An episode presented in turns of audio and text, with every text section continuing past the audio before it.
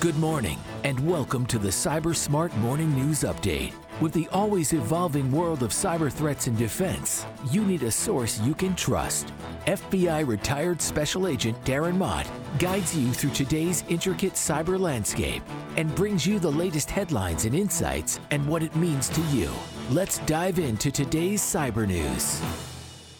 Good morning, friends. Friday, February 16th, 2024. This is the Cyber Smart Morning News Update. I am your host, retired FBI Supervisory Special Agent Darren Mott. Since this is Friday, this is the Friday op ed edition. And before we get into today's op ed, which in this case does not stand for um, opinion editorial stands for opinion and education.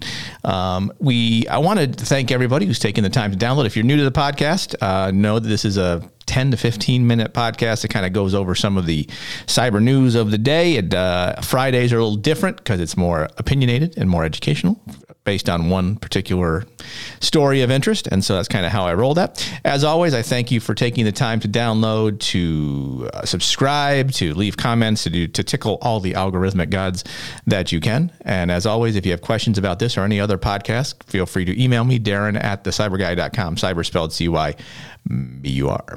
All right, so this is an article from, it's actually from a little while ago, but um, I wanted to talk about this particular topic because a friend of mine reached out and he was looking for contact to uh, an FBI agent because some older folks got scammed out of $200,000. So I wanted to kind of talk about senior scams because in the book I'm, I have written, but I'm waiting for the FBI to approve me to publish, there's a section in there on how to protect your families, your kids, and, and the seniors in your life. So this particular article kind of leads into that discussion that I wanted to talk about. So it's from The Hill. Stephen Weisman is the opinion contributor, so it's kind of an opinion piece on his part. But it says scams targeting seniors are climbing. AI will only make it worse. According to the Federal Trade Commission Consumer Sentinel report for 2022, Older Americans reported more than $1.6 billion in losses to frauds and scams. This number is undoubtedly lower than the actual figure because many seniors, for a variety of reasons, including embarrassment, shame, or naivete, failed to report the scams perpetrated against them. FTC estimates uh, the FTC estimates that in 2022, the actual amount lost by seniors and to scams could be as high as $48.4 billion. And one of the stories I tell in my book is about this lady who came into an FBI office I was a cyber supervisor at. And her actually, she came in because her neighbor had brought her in because he found out that she had been sending money to these folks online who claim that or she had got an email saying she had won an online lottery. This is an older scam from years and years and years ago. But essence of that scam still exists. But so she thought she'd won the lottery, but in order to get the money, she had to pay these fees. And ultimately, she had paid $200,000 in fees to these bad guys who were all overseas, uh, who used a variety of different methods for her to wire transfer the money or use gift cards and things like that. And the hardest part for me was to tell her that unfortunately, there was nothing we could do. She had no evidence on who they were. She had no email information, no true names, no phone numbers, anything like that. Um, there may have been some wire accounts, but those were not going to lead anywhere. And that is the hard thing to tell people is that a lot of these senior scams, once it happens, because it takes so long for seniors to report that this has happened to them, um, it's it's way too late for anything to happen. Now, people, FBI agents will say, you know, report this to IC3.gov, and it's it's good to report those things from an intelligence gathering perspective. But I almost feel bad saying it now because not a lot really happens with those reports. Again, I'm not saying don't do it. You should certainly report crime to the IC3 IC3.gov because that cumulative intelligence is useful. Um, getting more into this article, and let's talk about the AI piece because his next paragraph is now the scams are getting worse as AI has become a sophisticated weapon that can be deployed even by even the most unsophisticated of scammers. In 2022, older Americans had recorded had higher reported losses losses to scams than younger people, and those 80 and older reported the highest individual median loss among all age groups. Many seniors may have accumulated a lifetime of savings. They're often coveted targets, coupled with studies which suggest seniors are more susceptible to scams as they tend to be more trusting, and there's a recipe for disaster. All that is true. Now he talks about he gets into the AI a little bit and how it's you know dangerous. AI is a tool, people. It's not creating the problem. It is making the bad guys who do the bad stuff able to do it quicker and to make their stuff more believable. Again, it's just a tool. AI is not the problem here. It is the bad guy who is the problem, and it is the the un, uh, the lack of awareness of our seniors that is really the problem. And, I, and, it's not the problem of the seniors.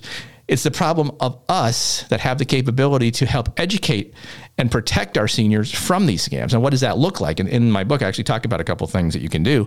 Um, one of them actually is have the conversation and, and show them examples of what these scams are and what it means. Now, the problem is obviously, as people get older, they'll forget those things. So you also have to kind of take a more active role into the seniors in your lives' finances if you can. Now, if the senior is a friend you need to get their family involved. But this is kind of a village, it takes a village kind of thing, right? We all need to kind of come together and understand all these scams, find resources that talk about these scams. There's plenty of online resources that will give you information about senior scams, um, such as IC3.gov has some intelligence products.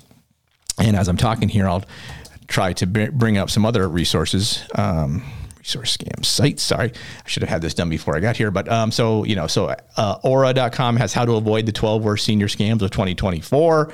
Um, the consumer.georgia.gov has the top 10 scams targeting seniors. Um, Experian has the top 10 scams targeting seniors. So all these all these places you can go to to get information on what the scams are. There's Medicare scams. I mean, I get phone calls every day. Now, problem is, I get all these phone calls because I answer the phone and, and kind of mess with the people. At this point, I'm at the point of asking them, hey, are you being held hostage? Can I send someone to help you? That's always fun. But I don't recommend that. Everybody should do that. But um, that's probably why I get so many calls. But seniors are getting these calls too about, hey, you're not making, you, we could give you money because of your Medicare. Then they want your Medicare number so they can do Medicare fraud on the back end to that. But again, this is just one of many scams. There's romance scams, right? Seniors, you know, want to have connections as well.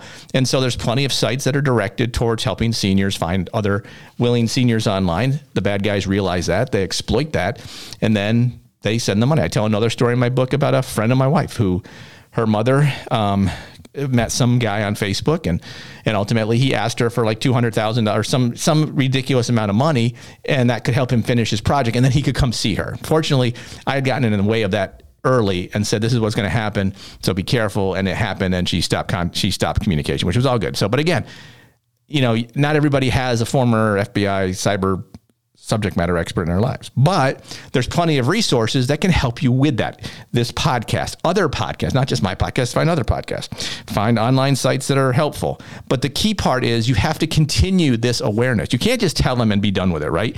You have to continue on with it. You have to you know, make sure that, hey, just remind them, hey, you know, just make sure that, you know, you're probably getting a lot of phone calls. Be careful who you're talking to. You know, if you get an email, don't click the link in the email. There's there's tech support scams where they'll get an email that says, hey, your McAfee has been renewed at $498. If this is not, if this is not, um, if you don't uh, approve this, call this number and we'll have it, your money refunded. So let's say you have a senior in your life who lives on Social Security and they get this email that says they've suddenly paid $483. They're going to call the number the bad guy is going to have them download um, uh, a, a, remote desktop application onto their computer, and then they're going to go and steal all sorts of information, get logins, passwords to the bank accounts, financial accounts, all that kind of stuff. There's just so many scams. I'm actually expanding that chapter of the book into a, another book I'm writing that's strictly on protecting families. And I'm, I'm, creating an associated course with that and all that kind of stuff. And, and actually, if you're listening to this, I would love to have input from people listening who are like, hey, this is what I need to know to help protect my family. This is what I'm missing. This is what my family members need to know. all this kind of stuff that, because um, my goal here is help. How can I help people understand the threats targeting them so they can assess their risk and do the right thing online? It's a variation of my tagline, but you get the gist, right? So, you know, at the end of the day, it takes a village to do all this kind of stuff. We are the village, people. This is part of the village. This is the village. Uh, I'm call me the village idiot if you want, um, but you know, we sharing this information is important. Um, you know, share this 10 minute podcast with the seniors in your life so they understand it and cannot be won't be afraid to ask people for help. It all comes down to communication. If you don't communicate with your kids about the threats, if you don't communicate with seniors about the threats, they won't think about the threats and then they'll become a victim, and that's what we don't want. So that is the op-ed for today. I hope it was interesting. If you found it valuable, I'd love to know. No one ever emails me, but you know, I'd love to know if, if, if this is any value to anybody. Um, I do post these on LinkedIn and X as much as I can. I don't always post every episode because sometimes I'm busy or not feeling it for that day. But as always, I'm always up for comments, suggestions, criticisms, what have you. Feel free to find me on my social media. Uh, at the Cyber Guy on X, Darren Mott on LinkedIn, cyberguy.substack.com. Again, you can find me on Instagram and Facebook. Both those sites suck, and I don't do much on there, so don't go looking for me too hard there. As always, if you have thoughts, let me know. Know that knowledge is protection.